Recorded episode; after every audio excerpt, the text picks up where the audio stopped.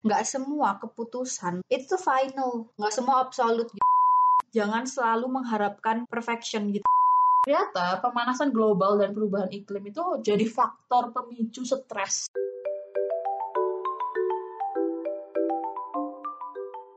kenapa generasi milenial dan Gen Z itu paling tidak bahagia dan punya tingkat anxiety yang tinggi Hayo kon. Ya Allah aku Jawa anjir. Has aku ngomong hayo kon. jawab apa sih Nanti- jawabnya apa aduh aku aja kalau kamu biar temen jawab Oke. kok nggak bisa jawabnya Oke oke aku bisa jawab. Oke, Nah, langsung langsung aja. kenapa milenial sama Gen Z itu punya tingkat tidak kebahagiaan yang tinggi dan rasa anxiety yang tinggi juga. Aku punya jawabannya. Tapi aku nggak bisa jawab ini eh, mewakilin semua generasi ya milenial dan Gen Z. Lebih baik kita pecahin aja nggak sih? Kayak kita pertama bahas milenial dulu, kenapa Oke. milenial tidak bahagia dan anxiety, Eh, baru kita bahas yang Gen Z. Oke, pertama milenial. Milenial tuh biasanya yang lahir di tahun 1981 sampai 1996. Nah, Yap, betul banget. Dan biasanya uh, generasi-generasi milenial ini tuh mereka tuh entitled with orang kayak pemalas, egois, terus hypersensitif dengan kritik, terus biasa ketidakmampuan mereka untuk coping dengan real life. Uh, sedikit PS ya, ini kita nggak apa ini kita uh, ngomonginnya tuh secara general aja, tapi bukan berarti kalian semua tuh kayak gitu. Mostly. Mostly. Tapi nggak cuman tadi kan yang ya negatif ya. Tapi mereka juga ada lah pasti positifnya. Heeh. Yaitu mereka tuh diverse, Macam-macam bentuknya. Heeh. Mhm. Terus mereka tuh open sama emosi mereka. Oh, mau acknowledge Iya. emotion. Terus mereka tuh punya empati yang tinggi. So Sangat. Asian. Iya, Asian banget. Terus semangat banget buat ngelakuin perubahan. Setuju. Itu dimulai di tahun itu. Iya, Benar banget. Tapi kasihan banget mereka ini. Soalnya mereka tuh generasi yang bisa dibilang sangat-sangat stress out. Bener gak nih? Iya benar. Soalnya nih ya, menurut penelitian Mm-mm. itu tuh ada 17% dari mereka tuh depresi, malah depresi. Terus 14 persennya itu anxiety. Wah, berarti ini generasi-generasi yang sering datang ke terapi ya. Ah, sepertinya. Waduh. Nah, kenapa ya, Has? Soalnya ya mostly ya duit, money. Betul. Ternyata eh, research itu membuktikan kalau generasi milenial itu eh, dibilang tidak bahagia dan punya masalah anxiety itu berawal dari uang. Dari mulai kesusahan untuk mencari kerja, terus mereka yang masih tinggal dengan orang tua di umurnya yang mungkin sudah seharusnya eh, Mandiri. mandiri, tinggal sendiri. Terus ada kesusahan untuk mendapatkan uang yang cukup untuk memulai hidup yang baru. Susah cari modal. Mm-mm. Tapi dari ini juga tuh ada muncul masalah lain, Has. Ada namanya tuh dari money problem Hmm. muncul masalah decision making. Yang mana dari decision making memunculkan anxiety. Jadi kayak eh, mereka tuh kesusahan untuk berhadapan dengan pilihan yang mungkin memiliki eh, efek jangka panjang Hmm. kayak gini eh misal kamu ngerasa nggak sih kalau misal kamu udah memasuki umur 20 Hmm. kamu tuh pasti setiap pilihan yang akan kamu buat setidaknya tuh akan berdampak 10 sampai 15 tahun ke depan ya Yeah, sih right. sampai ke karirmu eh, sampai ke depan lah intinya Hmm. kesuksesan dan lain-lain nah mil- orang milenial ini eh, di umurnya yang tadi sekitar 20-an itu mereka selalu ngerasa kayak gini pilihan itu bagaikan kayak eh, pintu di depan kamu Nah, setiap kamu memilih ada dari ratusan pintu, kamu pilih satu, pasti pilihanmu makin berkurang kan. Hmm. Jadi pintu yang tadi udah ketutup semuanya dan hanya satu pintu yang terbuka. Dan kamu masuk ke pintu itu di dalam itu ada pintu lagi, tapi Hmm. pintunya tidak sebanyak yang sebelumnya. Dan di situ mereka makanya anxiety takut mereka. kalau dengan mereka memilih semakin banyak pilihan uh, semakin mereka memilih semakin kecil kesempatan yang mereka bisa mereka dapatkan Hmm, kayak hmm, hmm. takut salah pilih gitu. Dan karena saking banyak kepilihan jadi kayak nggak yakin ya jadi doubt gitu. Uh, overwhelmed kayak Iya. aduh aku bener nggak ya milih ini? Aduh gitu gak sih? Iya iya iya. Nah ini tuh bisa dibilang itu ada nama uh, apa sih bahasa psikolognya ya mungkin. Hmm. analisis paralysis. Itu adalah kesusahan untuk melihat kenapa satu pilihan itu lebih baik daripada pilihan yang lain. Hmm. Soalnya muncul dari yang ketidakyakinan sama doubt, eh, overwhelm tadi. Iya iya iya. Soalnya kan pasti kayak setiap pilihan tuh nggak, maksudnya semua ada positif negatifnya kan. Tapi Pasti. mesti kita nggak bisa gitu loh nyari yang positif semua. Tapi pilihannya itu adalah yang negatifnya paling sedikit gitu kan. Betul. Jadi kayak bingung. Tapi mungkin solusinya ya, Has. Kalau menurut kamu gimana? Kalau menurut aku tuh kayak gini, solusinya tuh pandangan yang tadi tuh salah. Bukan berarti dengan kamu memilih satu apa satu pintu dari ratusan pintu tadi, kamu tuh mendapatkan kesempatan eh, pintu yang lebih sedikit dari pintu yang sebelumnya ya nggak sih? Iya. Karena coba deh kayak misalnya nih, anggap aja kayak coba lihat sisi lain dari sebuah koin. Oh, benar-benar. Nggak semua keputusan itu tuh final. Nggak semua absolute gitu loh. Heeh. setelah kamu milih decision A di dalamnya itu kamu masih bisa berbuat sesuatu untuk merubah keadaan juga gitu Oh, jadi nggak semuanya itu nggak semua pintu tuh bakal tertutup secara permanen ya? iya nggak juga apa ketika kamu misalnya ada pilihan A sampai Z kamu nggak juga kamu cuma bisa milih satu bahkan kalaupun kamu milih yang A bukan berarti yang lain tertutup juga masih bisa kok gitu Hmm. Bukan berarti kamu kehilangan kesempatan. Mungkin Iya. kamu kehilangan kesempatan yang sebelumnya, tapi bukan berarti kamu kehilangan kesempatan yang lebih bagus, yang lebih bagus ke depannya, gitu iya kan? terus kayak ini solusinya juga kayak be kind to yourself guys soalnya kalau misalnya kita tuh jahat sama diri kita sendiri itu malah makin bikin kita stres dan nggak bisa mikir jernih Iya. Aduh, aku sering sih kayak gitu. Biasanya kalau biasanya kita kalau ada di posisi kayak stressful time, kita tuh butuh otak kedua Hmm. untuk membantu kita mem- apa memilih keputusan gitu nggak sih? Hmm. Karena kita ya sendiri udah nggak bisa mikir jernih gitu. Jadi kita butuh orang lain untuk bisa menjernihkan lagi pikiran kita. Jadi kayak dua otak bekerja bareng. Iya. Terus kamu juga eh, harus tingkatin kayak self compassion, kayak you know self love. Benar. Jadi kamu tuh bisa kayak lebih lihat apa value kamu gitu. Bukan berarti kamu eh, value kamu tuh tidak hanya sekedar kamu em, memilih satu kesempatan, kamu bakal kehilangan kesempatan lainnya. No, kamu tuh punya skill yang gede misalkan. Jadi kesempatan akan selalu terbuka di depan kamu karena ada value kamu itu tadi ya kan. Iya. Bahkan ini sama halnya kayak itu loh. Kalau misalnya eh ini ada orang ya pernah ngomong kalau kita nggak pinter di bidang akademik, nggak apa-apa, tapi kamu cari hal lain yang kamu tuh pinter di situ. Mm-mm. Jadi kayak ini tuh sama tahu kayak ini tadi. Jadi kayak eh nggak harus nggak harus kita tuh ada di stereotip orang gitu loh. Iya. yang harus ke situ gitu. Yang penting kamu tuh ada ada kelebihan juga di yang lain. Nah, itu kamu cari itu apa yang kamu punya gitu loh. Oh iya iya. Jangan menyerah pas kita aku nggak bisa ini ya udah jangan cari yang lain karena setiap orang punya kelebihan. Dan kadang tuh bukannya kita nggak punya kelebihan, tapi kita belum menemukan aja iya, ya. makanya cari.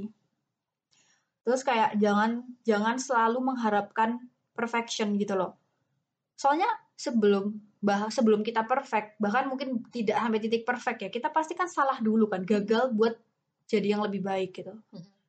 Soalnya bakal ngerasa kurang terus nggak sih kalau kita mengharapkan perfection? Iya, dan kadang apa ya jalan kehidupan tuh nggak selamanya mulus gitu. Dan kadang uh, goals atau rencana yang udah kamu plan mungkin berapa belas tahun itu nggak nggak tentu akan terjadi, akan berhasil dan akan seperti itu. Jadi ya ya perfection jangan terlalu it's okay to fail.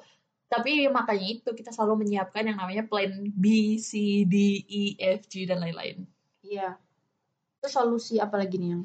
Eh, itu terima lapang dada atas segala keputusan yang udah kamu eh, ambil. Soalnya ya gimana pun juga kamu ngambil keputusan itu kan moga aja tidak impulsif kamu udah go through a lot of consideration udah mikir dulu aduh aku ngambil keputusan ini dampaknya bakal kayak gimana dan gimana jadi ya udah terima aja dengan lapang dada toh juga mungkin kesempatan-kesempatan lain akan datang lagi di depannya ya nggak sih Iya. Ini juga itu tahu, ini juga pembelajaran sih buat aku sama Nanda karena kita pernah ya di posisi ini. pernah Kayak waktu kita lagi kesusahan banget di uni atau kehidupan di Jerman, kata- kita kadang kayak kenapa ya gitu dulu ke sini kayak gitu. Iya, kita kadang kayak sering mikir kenapa ya? Kayak, kayak pernah pernah kayak mungkin kalau misal kita di sekolah di Indonesia aja mungkin gak bakal kayak gini ya. Mm-mm. Gitu lah sih kita sering mikir kayak gitu.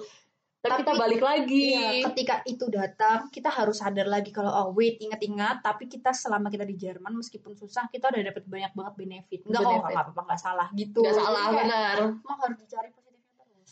Kira-kira Has, anak milenial tuh sekarang umur berapa ya? Berarti 25-an gitu gak sih?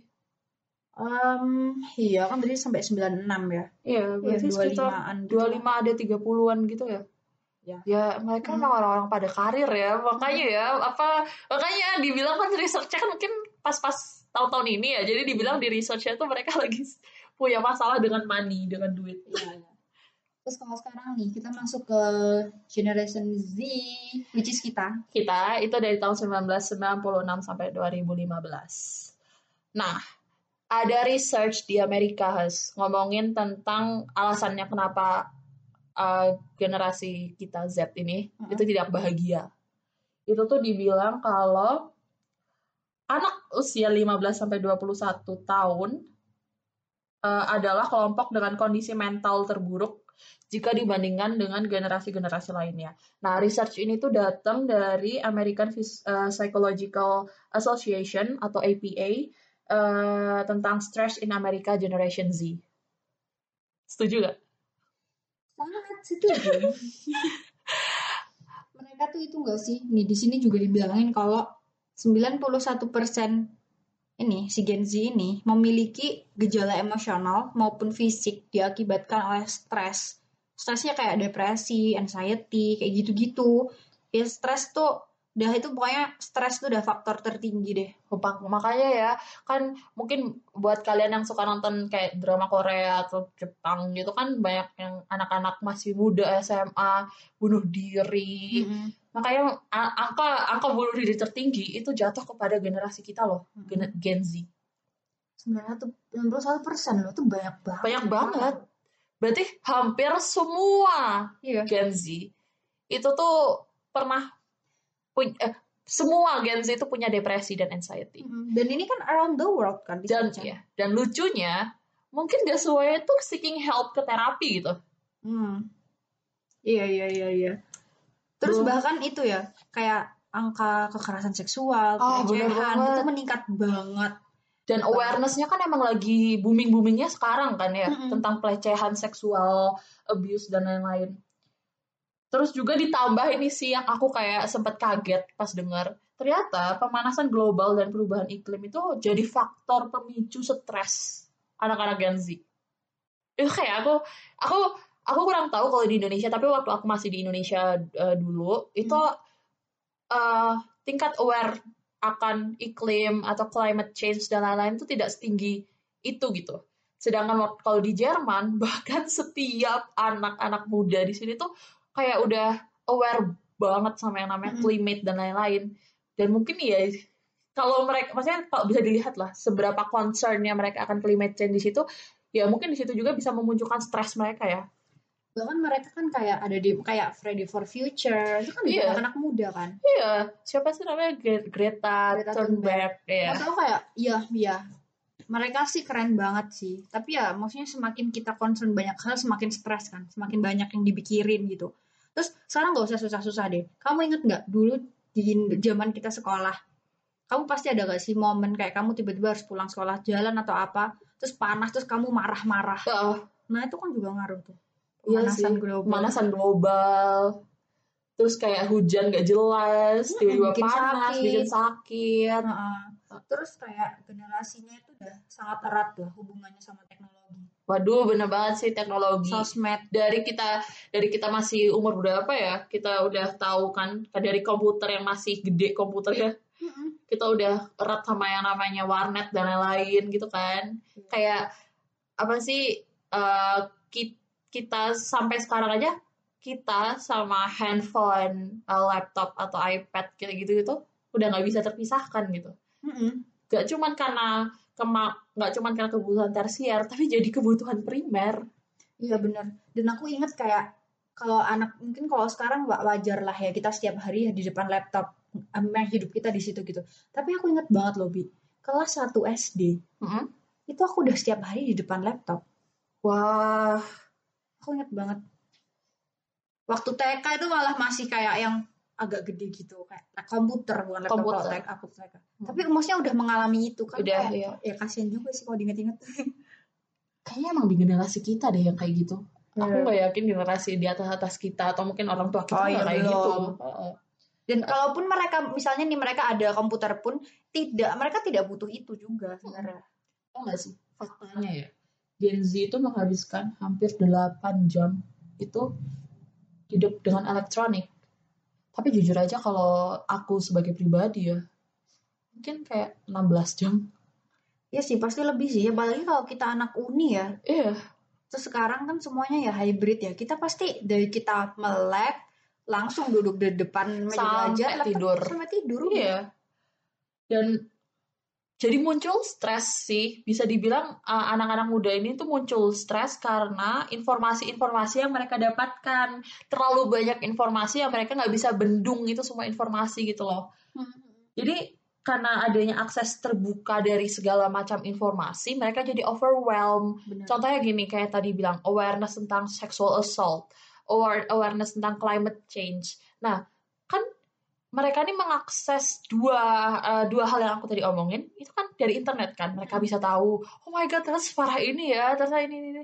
jadi ya bagus mereka jadi aware tapi mungkin memunculkan stres juga gimana caranya aku bisa mengubah ini gitu kan sih Hmm. apalagi kan tadi aja generasi milenial saja mereka dibilang generasi yang suka akan perubahan ya kan apalagi generasi Z dong Iya iya iya. Mereka tuh pengen control everything gitu seolah-olah. Iya benar.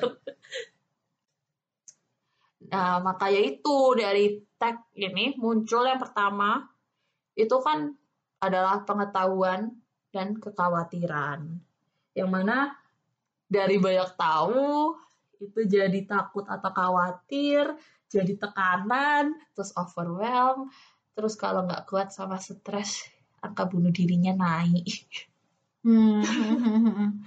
Bener-bener. Terus ada juga ini.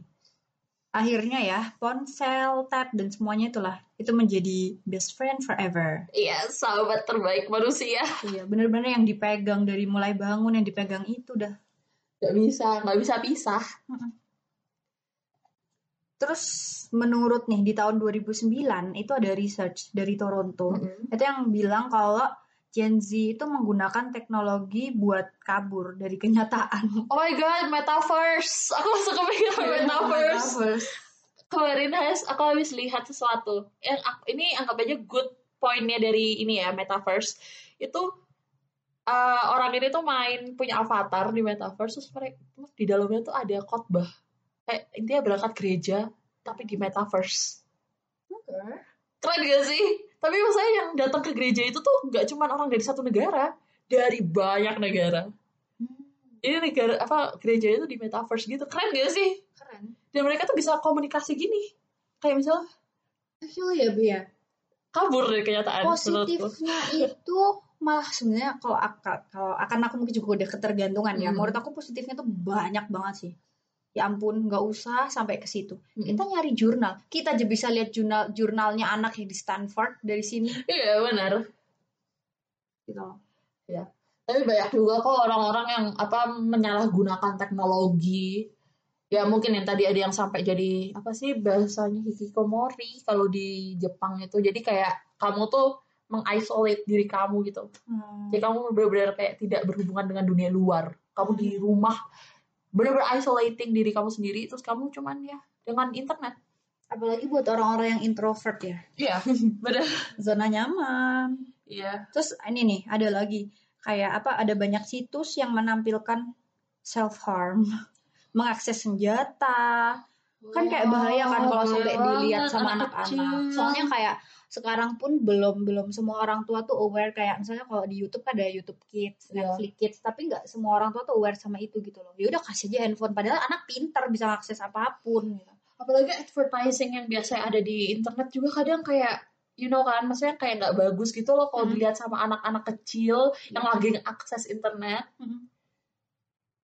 terus ada juga ini oh video games sama anak kecil ya kan Iya iya. Ternyata keakraban dengan video games dapat mengganggu psikologis anak. Di mana mereka tuh nggak mampu mengontrol rasa takut, frustasi, sama gelisah. Kayak pas kalah. Terus pas menang. Kayak, you know kan, apa kayak vibe-nya kalau kalau- aku nggak aku nggak tahu ya, aku jarang main game. Tapi waktu aku main game itu aku ngerasain itu takut, gelisah, frustasi. Dan ini aku menemukan ini fakta yang aku Hah? di lingkunganku sendiri ya. Hmm. Anak yang keseringan main game itu jadi egois. Iya ya. Karena dia kan selalu pengen menang. Dia selalu pengen jadi Betul. juara satu, pengen menang. Dan dia akhirnya jadi apa tau nggak? Dia nggak mau kalau dikritik. Dia nggak terima kalau disalahin sama orang. Heeh. Itu jadi itu fakta sih itu. Oh iya iya iya. Tapi dari semua ini kan pasti ada dampak positifnya ya dari teknologi yang yang mana nggak kita nggak harus selalu fokus ke dampak negatifnya dong. Contoh mungkin kayak media sosial itu sekarang tuh mengubah bisa mengubah dan juga mempermudah jalan komunikasi antar manusia. Orang yang ada di benua mana ya bisa komunikasi sama orang yang di benua mana ya nggak? Iya. Kayak kita sama orang tua kita yang ada di benua Asia, kita di benua Eropa. Terus nih ada lagi nih research Hmm. tentang dampak media sosial. Gimana gimana? Jadi katanya 55% Gen Z itu merasakan medsos itu ngasih dorongan positif buat mereka. Sedangkan Oke. 45%-nya itu mengakui medsos membuat mereka dihakimi dan membuat mereka merasa buruk dengan dirinya sendiri. Nggak bede. Iya, jadi kalau aku sih dari sini ya, aku lihatnya sebenarnya teknologinya itu uh, positif, positif 100%. bagus.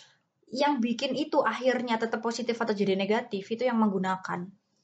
Jadi kita yang harus dikasih kita pembelajaran yang harus filter Iya. apalagi buat anak-anak kecil zaman sekarang yang udah dikasih HP ya itu orang tua tetap harus ngontrol sih soalnya apa walau soalnya kadang walaupun orang tua udah kontrol pun itu masih ada aja hal yang bisa dilihat gitu maksudnya yang bisa diakses anak kecil yang seharusnya nggak diakses sama anak kecil gitu kan Mm.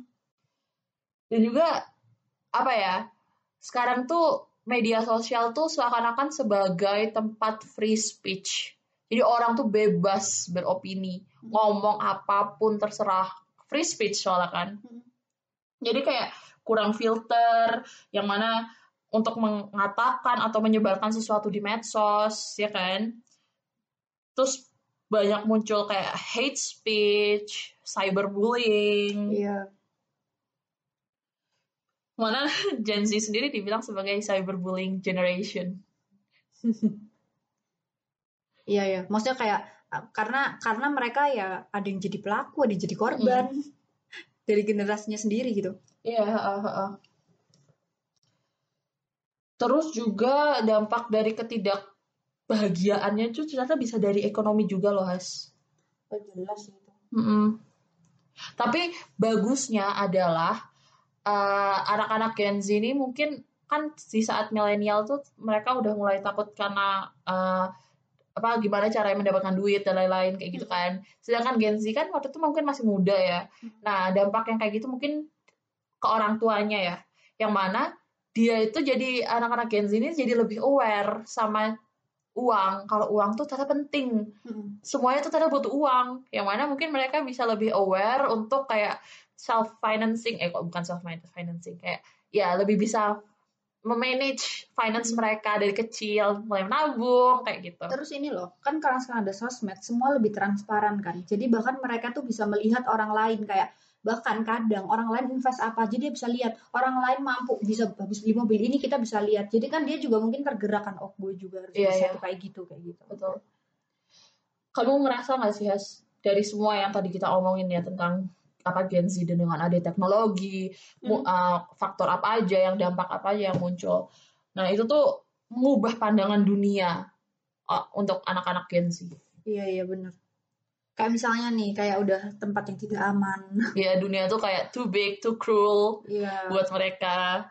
Terus ada tapi mereka juga punya kesadaran global tinggi yang mana mereka tuh kesadaran pendidik akan pendidikan tinggi bagus tuh toleransi ya nggak sih Mhm. soalnya kan banyak kan kayak Black Lives Matter Asian Lives Matter maksudnya kayak Mhm. banyak pergerakan-pergerakan gitu kan jadi mereka lebih toleransi satu sama lain Iya. Terus kayak itu juga mematahkan gitu loh pendapat bahwa anak muda memiliki tingkat stres rendah daripada orang tua.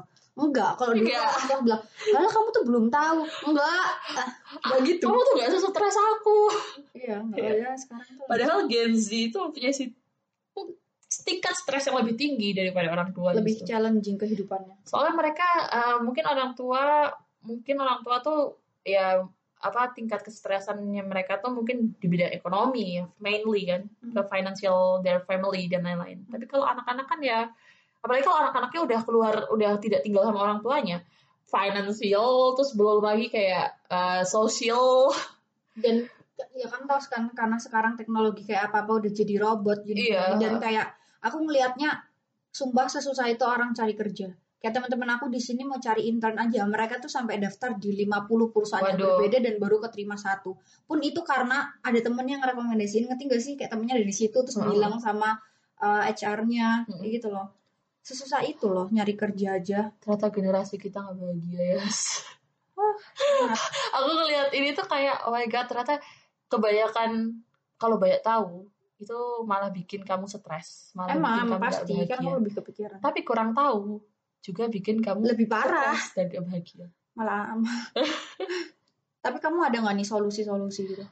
kayaknya pastinya sih raise awareness ya tentang uh, Gen Z mental health jadi kayak da- mulai dari orang tua atau sekelilingnya gitu loh kalau sekarang mental health itu penting tapi menurut aku udah udah tinggi sih awareness akan mental health di Mhm. bahkan di Indonesia ya nggak sih Iya, bahkan di sosmed itu loh akun-akun yang ngebahas mental health tuh banyak. Ini tuh soal cuman soal kalian tuh mau nggak nyari tahu. Kalau kalian tutup mata tutup telinga ya ya udah hilang Nah, terus kayak ini nggak sih? eh, Gen Z tuh harus bersikap proaktif gitu loh atas segala informasi yang mereka terima. ya Gak- filter Ah, benar. terus manfaatkan informasi untuk mencari bantuan terapi jika diperlukan it's okay to seek help itu Hmm. bukan berarti kalau kamu ke psikiater tuh kau penyakitan Enggak, itu normal kok. Bahkan kok kamu nggak kenapa-napa aja. Bahkan ketika kamu bingung aja nih buat buat apa namanya kayak ngambil dua keputusan aja misalnya. Terus kamu bingung dan kamu mencari orang yang netral, kamu boleh loh datang ke kayak ke psikolog kayak buat nanya gitu, nggak apa-apa. bergabung dengan komunitas ya kan Hmm, environment pokoknya isi environmentmu dengan yang positif positif terus ya kelilingin teman dengan teman-teman yang suportif oh udah Hmm. deh tapi ya kalau bisa di kalau mau ngebandingin sama yang generasi sebelumnya sih berbeda sih ya karena emang gimana ya Has Segalanya udah beda, nggak Iya. bisa. dunianya bahkan beda Dan ini loh, dan aku aku nemuin satu lagi sih. Eh, anak kan selalu dituntut lebih baik dari orang tuanya kan. Setiap Betul. generasi itu kan harus lebih baik, lebih baik, lebih baik. Iya. kan. Gitu sih. Ya ampun, untuk Gen Z semua di luar sana semangat ya guys. ya nggak bahagia nggak apa-apa cari bahagia aja Dadah. dadah